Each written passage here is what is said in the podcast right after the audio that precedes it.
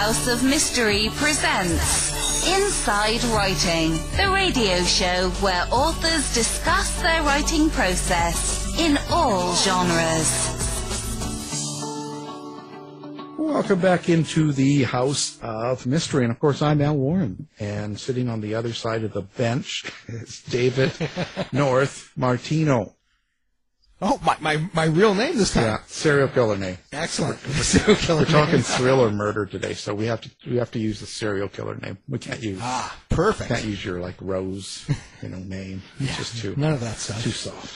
This isn't a soft show. That's right. Yeah. So interesting week. So we are in December, and you see, hey, you see the blizzard we had here. I did not. Oh no, I did. I saw. I actually did. I did see some of your pictures that you put. up. Yeah, quite the opposite from the fires, eh? yeah, fires in August and a blizzard in December. Perfect. You know, people going, "We prefer December." Yeah, I do too. I prefer this than the fires, really. oh man. But that's okay. I mean, that's the extreme beauty, right? Yeah. Kind of like my life. It's either on fire or it's ice cold. Anyway, our guest is uh, standing by. We're going to talk about his book, House on Fire, a novel. It's a Nick Heller novel, and it's book four. And let's welcome to the show Joseph Finder. Hi, nice to be here. Well, you say that now. We'll see. we'll, see we'll see in time here, maybe in an hour. If I don't have you hung up by then, you'll see what goes on. No, actually, this is interesting. So you, you're seeing, I, I look at this and, and you're doing really well in the writing world. I mean, the New York Times best-selling author, and you're kind of the editor's pick with this book, and things are going well for you. So, um, d- was this kind of like, well, I guess it would be the plan, but was this something that you thought when you first started writing was going to happen? Um, I wanted to, from when I started, I wanted to be able to make a living as a writer and not struggle at it. And that was a big concern of mine.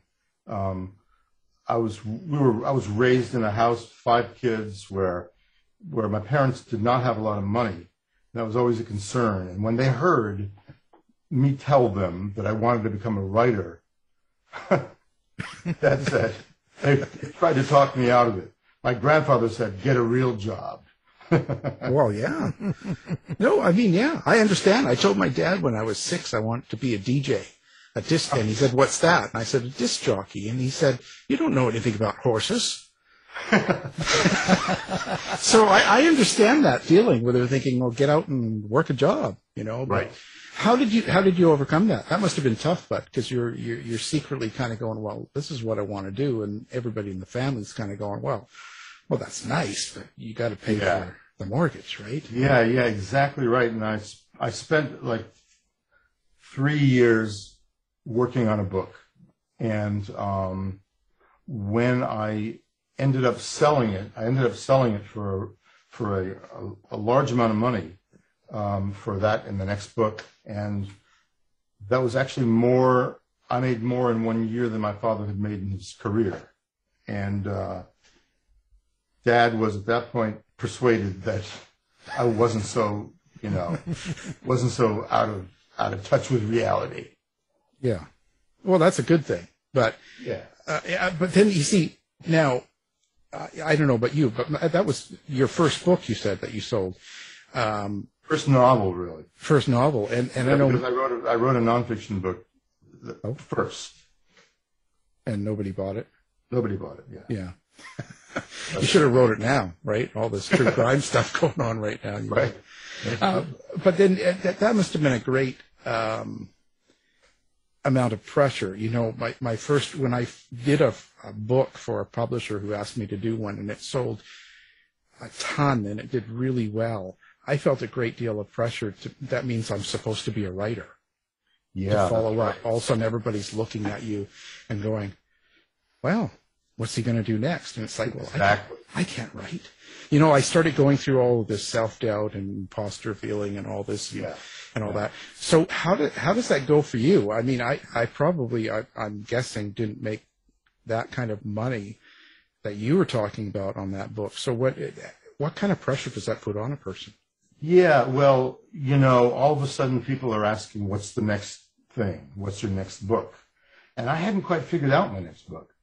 And, but it became clear to me that if I kept doing it, I could make a living at it. Um, but you know, the, nobody tells you what kind of books to write. I knew I wanted to write. I loved, for example, I loved a range of thriller writers. I loved Robert Ludlum and I loved John Le Carre. They're both very different. You know, I loved Nelson DeMille and I loved Ken Follett, who did Eye of a Needle. And um, uh, so I read a lot of books and took notes. I sort of analyzed them. I kind of subjected them to CAT scans uh, and analyzed how they worked and began to come up with an outline. That was how I wrote my first book. Um, the second one, I was a little frozen. I was sort of concerned that I, I mean, I wanted it to be as successful as my first novel. Um, I didn't know if it would be. Uh, I knew that I was putting my Russian knowledge into my books, which was a good thing. Um, I was actually, I was trained as as what they call a Kremlinologist. I was trained to analyze Russian and Soviet affairs, and this was at the tail end of the Cold War. So my first novel became a story of the crumbling of the Soviet Union and what happened to us, the U.S., in the process. Um, so I eventually was able to come up with an idea for my second book, uh, but it was very different from my first one. You know, my um, first novel was called The Moscow Club, and it was about a uh, a coup in the Kremlin, in which Americans are involved. And my second one was about a guy who knew how to read minds, who actually um, had become had gone through the CIA project, which had activated something in his brain that enabled him to listen to thoughts. And that could not have been farther from the last from the book before. It was a really different kind of book. It sold okay, but it was sort of my way of saying I'm not going to be tied down to only one kind of thriller. There are a lot of thrillers out there, and I want to sort of write a thriller that appealed to a large audience, but that also felt original. So I'm sorry, I'm just rambling here, but um, that's what we are. We're the rambling station. so that, that, that, that's okay. well, you know, speaking of the Soviet Union, you mentioned on your Facebook page that you did research there. Yes. And uh, they wouldn't let you go back into the country, and then you were able to get back in. Are you willing to talk about any of that? Yeah, a little bit. Um, I do have to be careful about that. Um, okay. The Russians um, did not want me back after I wrote my first novel. They did not want me back in, and they were con- they were convinced that I had really good contacts in the CIA, and that was true. Uh, uh, so I, uh, I, I, I guess I was called. Yes, that's right. I was called in my hotel room by this guy who was actually employed by the KGB who told me that the Russians, that I was out there doing interviews and doing research in Moscow, and the Russians didn't believe in that. And they wanted, he suggested that I go before I would get arrested. So I sort of thought that that was it. I would never get back into Russia again. But because of a bureaucratic screw up, they spelled my name wrong, and I got back into Russia the next the next research trip. So, uh, and I had to be really careful. I know I was followed around. I know they bugged, they bugged my hotel room. That's what they did to foreigners, pretty hmm. much. So, uh, it was a little nerve wracking being there, knowing that the KGB knew who I was. I think they figured it out after I arrived. Um, but you know, I did. I'll, tell you a uh, story. I don't talk about it very much. Um, I I had an idea for my third novel um, about the Ru- Russian organized crime, the Russian mafia. And um, I got in touch with a Soviet emigre who had a friend who was in one of these mafia groups. And this guy agreed to take me to a meeting of this of his organization, and uh, so I could write about it in Moscow. And I was nervous as hell, um, and I was I was told to meet at this particular location in Moscow at midnight, and that's when the meeting would take place. And uh, I then got a phone call at my hotel room from this guy who was supposed to meet me, who said that the KGB had found out that I was in Moscow. They were convinced I worked for the CIA, and if I was to go to this meeting, I might well be killed. Wow. And I just thought, you know, it's not worth it. So hmm. I actually left Moscow the next day, and it was a long time before I came back. I just figured, you know, there's, there's only so far I needed to go to do my research. I didn't need to get, didn't need to get myself killed in the process. No, you, you have to be careful. You don't want to be caught taped, you know, having like hookers pee on you or something like that. Thank God, you know, it could ruin your run for president or whatever. If you, you know, but that's a different story. No, that's a different story, and they do things like that. But Yeah, well, yeah, I, I've heard this. yeah. well, you know, but this must be kind of um, it it because you're you're you're you're you have a goal in mind. You're writing a book, and you're you're Yep. covering something that's happened with spies in Russia, and and you know you've got all these ideas in your head. So you're doing research, and you're in the country and stuff like that. Yeah. But but does that sort of um, outside fear kind of seep into you somehow? Because I, I would imagine uh, I'd be a little bit paranoid Yep. that you know that people are watching you and they know you know they are there and all this stuff's going on. Wouldn't I? I think I would be a little bit like on edge. So I don't know. Wouldn't that kind of interfere in your writing process, or can you just sit through that and it doesn't It matter? Actually, that I absolutely felt that way. I was kind of paranoid. I was afraid they'd get into my hotel room and find my computer and that kind of thing. And I um, used that paranoia in writing the book, so that I was able. I knew what it felt like to be pursued in Moscow by government intelligence sources, forces, really. Uh, and I was able to sort of channel that fright that I had into the suspense of the book. So it actually turned out to be a good thing. Good Well- for my book, good for my Yeah. life. Well, yeah. I mean, you know, I, I mean, but it's kind of crazy because it's the kind of thing that, you know, you're you're doing your every day. You're doing going about your job, and also on the news, you hear about two people that were arrested for being a spy. You know, and and Yeah. jail for ten years, and they come back looking ninety pounds and beat up. Yeah, in fact, you know, my fear was not being killed. My fear was that they would simply arrest me, you know, on some trumped up charge and put me in prison in Moscow and I would be stuck there for years. And that, that's a serious fear. yeah, I, yeah. yeah. I'd be I'd be worried. That's what I would be worried about too. I think being killed instantly would probably be better because it's all over then. It's all over point. Yeah, because you imagine 10, 20 years in one of those holes getting treated like garbage and Yeah. and Yeah. um, I Moscow prison does not sound like fun.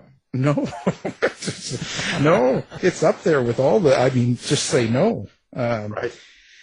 But I anyway, so I think that would be very interesting um, in that way. But what what was what what what where did the idea come from for you? So you're sitting there, and how did you come up with the idea of let's get into uh, Moscow and let's write about this sort of situation um, when there's I, when there's so much you know this sort of political stuff going on all the time. It seems like you know the Cold War ended, but sure, but there's still a lot of this stuff between these countries. You know, China, Russia, U.S., all this stuff. You know, it doesn't Yeah. really end. Right. So, so what is know, it that? was- Yeah. Yeah, no, you're exactly right. And the um, the feeling in the U.S. was the Cold War is over. That's the end of the spy game. What are writers like John le Carre going to do now? And I was sitting there thinking, it's not over. The spy stuff continues. The spy versus spy stuff, you know. And I, uh, um, I was convinced that I could write something. I think I'd read a novel by Frederick Forsyth, who wrote The Day of the Jackal, and um, it was set partly in Moscow. And I read this, and I just thought, you know, I can do the same thing. Um, I'd studied Russia. I knew Russian. Um, I could set some scenes in Moscow and make them feel real, make them feel authentic. Uh, so I think I think it was reading Frederick Forsyth that got me excited about the possibility of my doing something like that, a thriller like that. So, um, the big question, uh, Jack Reacher or Nick Heller? Oh well, I mean, I think I think Lee Child said something like, um, uh, "My money's on Reacher, but it would be tough." Uh, my feeling is that they would be so intimidating to one another that they become friends. Uh, But uh, I mean, Nick Heller, you know, is not just like Jack Reacher. Jack, he's very different. He lives in Boston. He's got a company. He does espionage work for pay. Um, unlike Jack Reacher, who sort of moves around an itinerant from city to city, town to town, and finds someone and helps them out. And that's sort of that's the basic pattern of the Jack Reacher novels, which I like a lot. But I wanted to make Nick different. I wanted to make him, I wanted to give him a home, you know, give him a company, give him a sort of place to land. Uh, and I wanted him to be, yeah, he's ex-military the way Jack Reacher is, but I wanted him to be really savvy in terms of the business world. So Nick used to work in the, in in corporate America at a high level, uh, and he uh, uh, now is on his own, but he has that base of knowledge. He's able to uh, penetrate corporations because he knows how they work. He can talk the talk. He can dress the right way. Uh, he can blend in he can be, as I say in one of my books, you know, he, he could go to a board meeting as easily as he goes to uh, an alley to beat somebody up. So I wanted him to have this kind of savviness that Jack Reacher doesn't have. I wanted him to be sort of, I wanted him to be significantly different enough. Well, well, who is um, Nick Heller to you? Like, how how do how do we compare that character to you, or is is there a lot of you in him? Yeah, I mean, it's wish fulfillment. It's what you wish you could be. It's what I wish I could be. Yeah, he. Uh, I mean, Nick. Nick uh, knows how to beat people up, but he also knows how to how to entrap people. He sort of knows. He sort of he he's the guy who has the sort of remark that I wish I had come up with. You know, I leave a party and I just sort of think, shoot, why did I say that? Nick will have thought of it. You know, I, so I sort of I make Nick the kind of guy who actually I would I wish I could be like. So yeah, there's is is Nick Heller partly Joseph Finder? Sure, he is. Uh, but he is more of a wish fulfillment character than a uh, representation of me. You know, I'm just a I'm just a guy who uh, went to grad school and studied Russian. You know, I don't. Um, I'm not. I am not that. I am not like Nick Heller. Nick is much better than I am. You began uh, your career for a long time writing standalone novels. Yeah. And I was wondering, um, uh, you know, until you began the Nick Heller series around like 2010. Yeah. Um, is there what made you decide to uh, to to write a series character? Yeah, so I got I started getting emails after I started hitting the, the New York Times bestseller list with a book Paranoia and then Company Man, and I um, started getting emails from readers who would say, "Are you going to bring back Adam from Paranoia? You know, are you going to bring back um, whoever from whichever book they just read?" And I realized that people love to bond with characters and stay with them. And um, so there was a lot of emails like that. And I talked to my publisher, and they thought I should do the same thing. And my first response was, but I don't want to do a character like everybody else. Um, I, most of all, was influenced by a writer who's not that well known anymore, named John D. MacDonald. John D. MacDonald's books are loved, and his, he had a character in there, Travis McGee, who was smart, savvy, funny, uh, and I wanted to do someone like that. So I said to my publisher, I will try writing a book with a, character who I am inventing to, to sort of go the long term. You know, in a standalone, the, the, the, the hero of a standalone is very different from the hero of a series novel. In a standalone, the hero goes through all kinds of stuff and his life is turned upside down. Well, you can't do that to a series character every book. That's just not plausible. So a series character has got to, he has stuff in his background, family stuff. Um, he's got connections like that, but I did not want to age him. I didn't want to sort of encumber him with a wife and kids. I wanted him to be on his own. So he's a very different kind of character than my standalone characters are. I was, you know, I was, I was nervous about trying a standalone, uh, excuse me, a series. Um, but what I learned is that once I had created Nick Heller, I knew how to, what his life was like. I knew what he was like when I started the next book. I sort of, Nick was like an old friend. So it's easier in some ways to write a series novel than it is to write a standalone. Well, would each would each book in this series stand alone in itself? But Each of the uh, Nick Heller books? yeah, Yeah, I mean, I this was advice I took from my friend Lee Child, who said, make sure remember that people are not going to you're going to start adding readers as you go along, and you're going to find readers who are going to say, wait a second, Nick Heller book three, I can't read this. I've got to start with Nick Heller book one. So the way I set up my books is that you can read any one of the Nick Hellers. You you're introduced to him, uh, and you don't need to read them in any kind of an order. So that's my way of sort of bringing readers in who are intrigued by Nick Heller, but sort of think, oh no, I've got to read from book one. You don't actually have to read from book one. situations that you put them in, and as the story develops, um, how do you know that it's that it's good?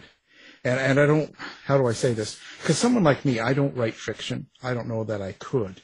I don't know that it's in me. And and it, you know, because it's it's like writing a song or something. You can put down certain words and it just sounds stupid.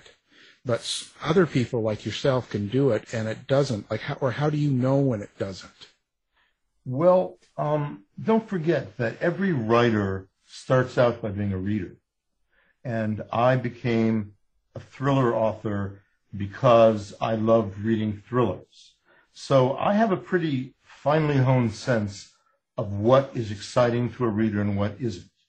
Um, so I think I just I just think it's an instinct that I have.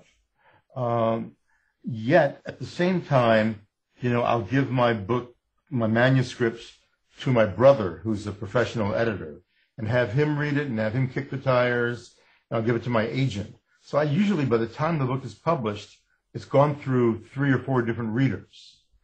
So uh, if if I'm wrong and what I'm writing is not exciting, doesn't come off the page in, in you know in full Technicolor, if that's the case, I know that my agent or my brother are going to tell me for sure. So I just mm. have basically I have I have good readers to double check on my own instinct. I wonder. So, have you ever written something that you kind of hasn't passed the test? sure, I have. I okay, have. let's let's see it. I have. no, no, I um I've written books that didn't quite work, uh, and you know, so what I do is I sort of start all over. I sort of take the criticisms that I get from my brother or my agent or whoever, and rework the book entirely before I submit it to a publisher. It happens. It's the funniest thing. You know, I've written, I've published 17 novels by now, and you'd think I'd know how they work. But every time I start a novel, I feel like I'm doing it for the first time. It, always feels new and a little scary to me. You know, so I, I, um, I will screw up occasionally, and that happens. And that's why I have my backup readers um, to make sure that I don't try to publish a book that's kind of messed up, a book that doesn't work. Well, yeah. I, I, so, do you? Do, well, do you have that kind of uh, disciplined writing approach? You can sit nine to five, five days a week, or you can plan a time. Okay, eleven to three, I'm going to write today, and can you just sit down and write? Yeah, um, I I actually work seven days a week. When I'm working on a book, I don't let a day go by without adding to it somehow. It doesn't mean I have to do a full day's work on a Sunday, but I will go into my office and work for at least an hour, a couple of hours. Um, so yeah, I'm able to sit down and start writing, and um, I don't believe in writer's block. I, I like to say, and I've heard other writers say the same thing, that plumbers don't get plumber's block. You know, why should a writer get writer's block? Electricians don't get electrician's block. So if for some reason it's not going well, if, the words aren't flowing, I know there's some, I have to approach this like, like a diagnostician and try to figure out what is it? Do I not know the world? Do I need to do more research? Do I need to work more on the, on the plotting? You know, there's always a good reason why the words aren't flowing. So um, I don't believe in this kind of mythical, mystical thing that that a writer can just suddenly stop writing. Uh, if that happens to me, I diagnose it and I fix it, and I go back to writing. Yeah, if your plumber doesn't work, then you got to get him to work. right. just, you know, yeah. you, you kick him in the butt and say, "Get this work." I can't. Well, that you know, and I, I tie this to the when you when you say that, you know, you can just sort of sit there and go. But when you're in Moscow and you got that stress mm-hmm. around you, you sort of absorbed it and put it into your into your book, maybe your yep. characters or story. But what about when it's something that um, isn't really in your control? Because you you chose to go to Moscow, let's say, and you're kind of choosing this field. But let's say we can take the pandemic, for instance. So the last couple of years, so you're kind of sitting more at home or you're in more of a certain location where you're not right. moving a lot. But when there's that outside stress and something as big as this, like, because um, we don't really know the outcome. You're sitting there and you hear about all this, the people dying and the pandemic and all this stuff's going on. We don't know where it's going to go. Right. So when it's an unresolved sort of fear. Because this is what I get. A lot of the writers we've talked to have said, well, I was unable to write. I was just so, so caught up in it and I, and I couldn't do anything. And we had others that said, oh no, I just jumped right into it. It's an escape writing and all this stuff. Yeah. So where, where are you putting yourself in that? Yeah, that's, a, that's interesting because there are two very different ways of approaching this. Um, I found it hard to write the first few months of the pandemic. Um, and then I realized, as you just said, that I was basically doing something that was an escape from the pandemic. I was able to go to my office and be somewhere else for six hours. And that became really appealing to me. I knew, I mean, people would say to me, so are you going to write a book about a pandemic? Or, or are you going to write a book that is set in during a pandemic? And I just said, that's the last thing I want to do. I want to do something that's an escape from the pandemic, escape from that, from the difficulties of regular life. Uh, so that's what I've been doing. Is I'm ignoring the pandemic as if it didn't happen. My new book is is um, set uh, in 19, 2019, rather, right before the pandemic, before the world changed.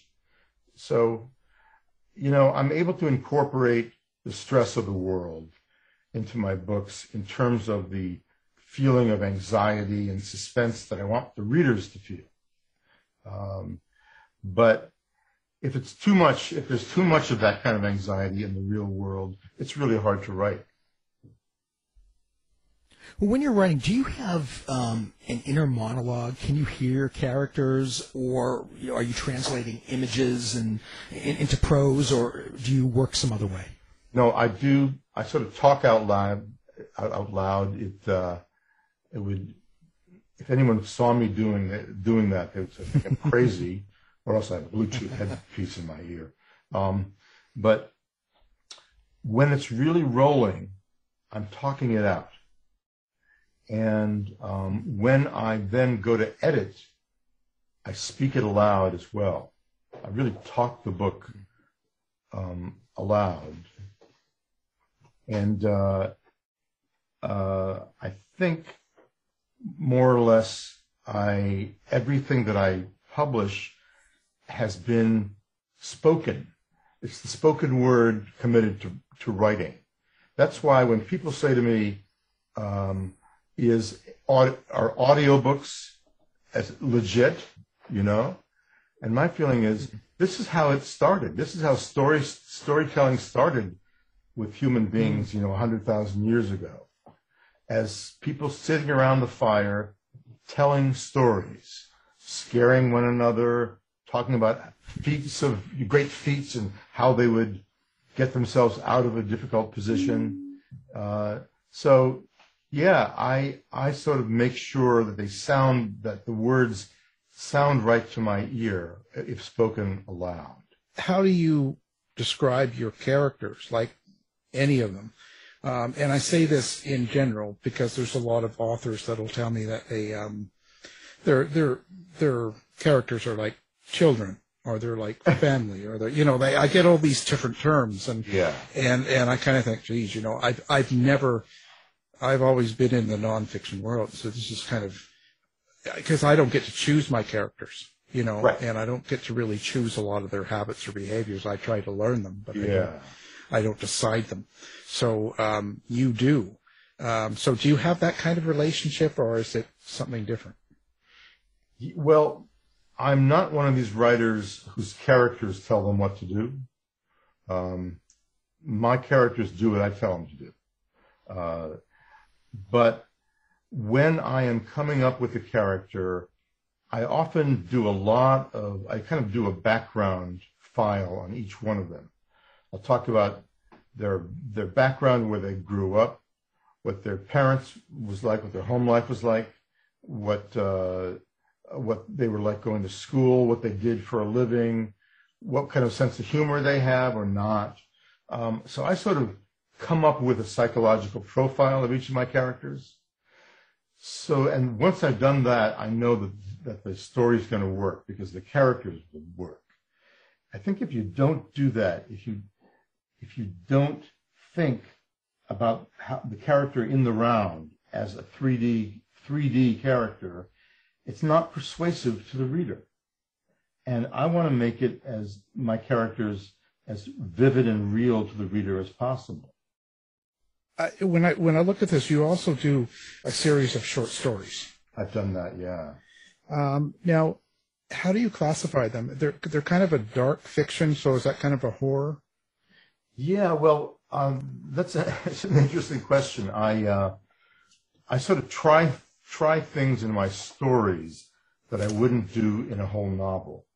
And they are kind of dark and they are, they are meant to have a surprise twist at the end. And um, one of the books, one of the stories that I wrote is sort of would be ca- categorized as horror. That's true. Um, but most of them are thrillers uh, that sort of are about something that would only work for a short period of time, as opposed to a novel which has got to keep going for four or five hundred pages. So the stories are different. They're different kinds of stories that make a short story work. So you got to when you do a short story like that, you you have a lot less detail about some of the characters. Is that yeah, kind of- yeah. I mean, I sort of do a mini profile of each of the characters in the short stories that I write, um, and I, but I end up not using a lot of it because short story has to really kick into gear right away, and uh, people are not going to sort of sit through uh, 20 pages of throat clearing. You know, they want things to happen, they want action, they want something exciting to be happening. Uh, so that's, I mean, that's basically how I approach it. Is that they are very different creatures, my stories versus my novels. Well, I wonder too. You know, I'm I'm one of those uh, weird guys. I listen to the old suspense and and all these old uh, detective and Oh yeah, and, and horror things like Fear on Four and all these things from the 30s, 40s, 50s, and even 60s. Every night I'm listening to at least one, and it's I, I kind of put it in that that sort of frame. So it's more about uh, the, the fear, the fear or the horror is more about what could happen, more the suspense than just gore. Did you ever listen to the CBS Radio Mystery Theater? Yeah, actually, I'm going through that right now. Oh, I loved it. I just loved it. So, my brother, I, I, I shared a bedroom with my two brothers. And my brothers and I would listen to the CBS Radio Mystery Theater with the lights off. yeah, And I loved those stories. And I began to listen to some of the stories that, that um, came out in the 40s, 30s, and 40s Right. when you had to, when there was no TV and you had to make it feel real to the character, to the, to the listener. Um, also, my father, when we would go to bed when we were kids, when we were young, he would tell us a story every night. He'd make some story up. And they were usually kind of ghost stories. And uh, I think I absorbed that. I sort of really was into that. And I did the same thing with my daughter. I, I would make up stories at night. And I think this is one of the things that made me into a writer, is the way my dad would tell us stories at night. I think that's so so cool. I'm so into that sort of. They they they were able to pull off so much. Um, They in really the were. story Yeah. in a short time. Like they, you could you could feel everything that was going on. Even the characters. It's, it's truly amazing how laying in the dark with my dog, and within ten minutes, I already know how the character feels. Yeah. Like like I I, I know what they're going through, and that's truly amazing that they could pull that off. When today you could watch. TV or uh, you know Netflix with all of the effects, Yep. and an hour into it, you still don't care about your character. Yeah, that's right. That's right. Um, so, and I don't think that, you know, radio is not that popular anymore. You know, this No. is sort of a, a real niche thing. Yeah. Um, so, Well, I, but I think, I think that these radio shows were, are more similar to the sort of writing that I'm doing, in either in my novels or my short stories, than um, a show on net, a, a limited series on Netflix, which has all the special effects and a lot of characters and all that kind of thing. So, writing a story, reading a story is, I think, you make it, you cast the characters in your own mind. You know, you sort of, you, you describe the scenery in your own head. You're imagining it. You're using all these muscles of imagination. And, uh, we, there's something really satisfying about that. There's something very exciting about that, which I think you get from reading a book and that you don't get from watching TV.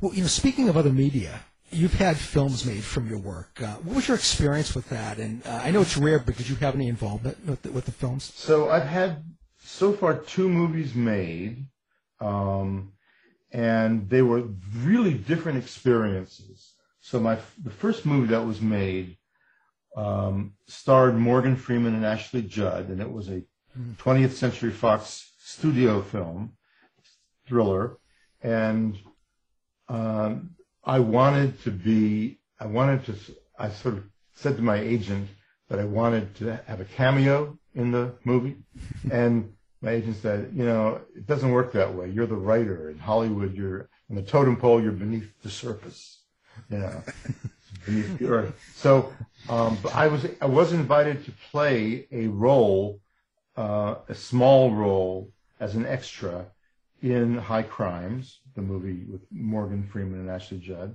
um, and I was not invited to do the same thing for Paranoia. It was a really very different set. They invited me to come and spend time on the set, which I did.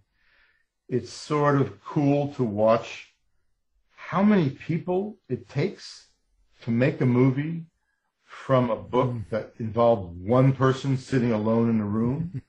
It's kind of amazing. So they were really different experiences. I, I, I liked High Crimes a lot more than I liked the movie Paranoia. Um, but in, in both cases, I adopted the, the philosophy that there's nothing the writer can do about it. Just go along. If you're going to sell the rights to Hollywood, then that filmmaker owns the rights and is going to do what he or she wants to do. And you have no right to complain about it. So that's basically, that's why I don't complain about I mean, even though I didn't like Paranoia very much, I don't, I didn't get on a public, uh, you know, soapbox, sort of, so to speak, and criticize it. I sort of said to myself, all right, that was one person's interpretation of the book Paranoia. It's not what I would have done, um, but all that counts is that it works as a movie, you know, and. Uh, so I I um, I've learned to sort of be hands off really when it comes to TV and movies. I've got a number of projects that are in development in television as limited series, and um, one of them is my book Company Man, which is being developed as a limited series by a really talented guy, and they have not sent me the script. I have no idea what they're doing. I have no idea if it's any good. Um, but it'll probably end up being pretty good. And it had nothing to do with me. It's funny. You know, yeah, I made up the story, but the movie is always going to be really different, or the TV show. It's always going to be different because they have to cut out characters. They have to shorten plot in some ways and sort of mm-hmm. make things move very quickly. They make editing changes, and that's what you want them to do. You want them hmm. to make a good movie, not a faithful movie, but a good movie. Yeah, it's like a 12 inch re- remix. Yeah, in a sense, it's like that. Yeah, you know, you never know what's going to come out. Yeah. Um, and so now, if if if if someone takes home your book, any one of them, they they pick up one of your books, they read it, at the end of the book, other than the storyline itself, like what you know, the the action and all that, and the entertainment, do you ever have a subtext, or is there something else that you want people to take away from the book? Well, not really. I mean, I want I want readers to be diverted so much that they can't stop turning the pages. That's really what I want. And if I've succeeded that, then I've succeeded in writing a thriller that works as an exciting book. Um, I don't usually have messages. I don't try to communicate things through subtext. I'm all about what's on the page and making it as exciting as possible, but making it at the same time as realistic as possible, making the characters feel real. This is something that I've sort of learned a lot about as I've been as I've written 17 novels. You know, I sort of I'm I'm it's much easier for me to create full-blooded characters now than it was when I started out. And it's, you know, you sort of hope that as you're writing, you're getting better and better. Not always the case, um, but I sort of learn as I go along. And uh, yeah, I think I, I, I think that uh, that each one of my books has to work as a separate story, um, has to be exciting, and I want basically, I want the reader to put it down at the end and look up and say, "Oh my God, it's three in the morning." You know, um, I want them to lose track of time. That's what I'm after, not sending a message. yeah. It made me stay up all night, and now I'm late for work. And yeah, I want to make you late for work. That's the goal here. You know, that's my goal. And you know, I was not only writing and having completed 17 novels, but in, as you get older and you live through life, I mean, because each thing that happens, you must learn about human nature. Yeah. Like, you know, with the pandemic, and you look at the way people act and react to it, and you look at the conspiracies, and you look at all the uh, things going on and how people are behaving amongst. I don't know that you could just write that at mm-hmm. will, thinking, oh, this is how people would be until you've lived it. So it's something that comes with time as well, because if I would have wrote that 10 years ago, you, people would go, well, it's kind of silly, you know. Yeah. They wouldn't, they wouldn't necessarily buy into, um, some of the stories, you know. Yeah. Um, I, I, think that's right. I think that um, as we go along and read more and more books and experience life and things happen to us, you know, like one of the biggest things in my life was having a kid. And um, it really kind of reoriented my fictions that I very often have father and daughter characters uh, in my books. And they come from a place of lived experience. I mean, I've been through it. I know what the problems are. I know what the excitement is. I know what it feels like uh, and how vulnerable it can make you as a parent to have a to have a child and send them out in the world. Um, so I think that we, as we go along, we can't help, you know, having experiences and that cannot help but influence the writing. And I think it makes it richer. I think it really makes for a stronger book. When I read books that have been written by someone who's published a bunch of books, I know that basically they're going to get the basics right uh, as to make it a thriller, but I also know it's going to have a richer texture to it than someone at the age of 23 writing a book. It's just it's it's, it's inevitable. Right. Yeah. It's a rarity that someone real young could put out something real seasoned, real. It's rare. It happens once in a while, yeah. but it's rare. Yeah. Oh, yeah. Because you you don't understand until you've lived, and by the time you lived, you wish you were young again. yeah, that's right. Too late. that's how it works. Now, if if if if someone was to pick up one book, if you were to tell someone if you could only give them one book to read, which would you suggest for them of your writing? Uh, boy, that's a tough one. But um, you know, I would say House on Fire um, because it's a it's a Nick Heller book. You get to sort of meet my series character, sort of see him at his best. Um, but I also think of other books of mine like Suspicion, which I really enjoyed, and one of my favorite of my books is Killer Instinct, um, which was at one point being developed as a movie no longer. Um, I think Killer Instinct sort of has a lot of what I think of as Joe Finder style. It's you know characters that feel real, a sense of humor, um, and a sense of stakes and a lot and a lot of attention and suspense. So I mean those are the three that come to mind right away. Um, okay, now eh, do you like dealing uh, with fans on social media? Are you interactive, or do you have a web page? How do you like people to get a hold of you? Yeah, I get I get a fair number of emails every week, and I um, I answer them all. Um, I consider it a privilege to have someone be so moved by something they read that they want to write to me and talk and ask me a question. Um, so this, when I was a kid, I fell in love with these books written by an author named Eleanor Cameron. And I sent her a letter. I loved it so much. I sent her a letter, care of her publisher, asking her all kinds of questions. And I got back a form letter. It was sort of a pre-printed form letter. But on the return address on the envelope was her, where she lived, was her actual address. So I sent her a letter right away saying, but you didn't answer my question. You know? and so she and I, this woman, Eleanor Cameron and I, were in a kind of a pen pal relationship for three or four years. And it's, that is what made me realize that writing, that you can be a writer. That is a job. That is something that people actually do.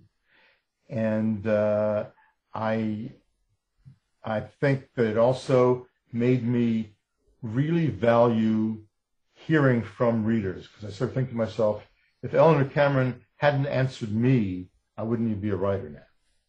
So I answer everything and I spend time with each of my each of my emails. So the way people get in touch with me is is to go to my website, josephfinder.com, or to email joe at josephfinder.com and throw questions at me. And I use, you know, I, I spend time and answer them.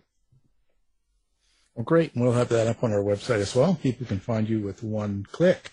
So who have you got to play Nick, Nick Heller? Is that going to be me?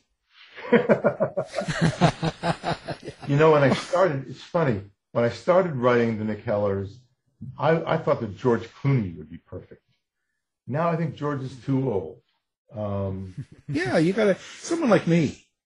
Yeah, exactly. yeah, that Hollywood's been looking for you. Yeah, well, I know they they are calling me all the time, and I'm always saying no. I'm waiting for the right. It's got to be the right work. my my wife thinks that Bradley Cooper would be a perfect Nick Heller. Well, there, yeah, I'm sure he's he's he's available. Then there's Alan. So you know. Well, yeah. Well, I'll fill in. I'll do a stunt double. How's that? yeah, that's it. Well, it's it's it's a pleasure always uh, meeting people and talking to writers, um, good writers like like yourself. Um, again, our guest has been Joseph Finder. Thank you for being here. It was great to be here, and I didn't use any dirty words. Well, we'll fix that. Tired of wasting time trying to decide what to watch on your streaming service? Go to our website and look for the Martino movie reviews.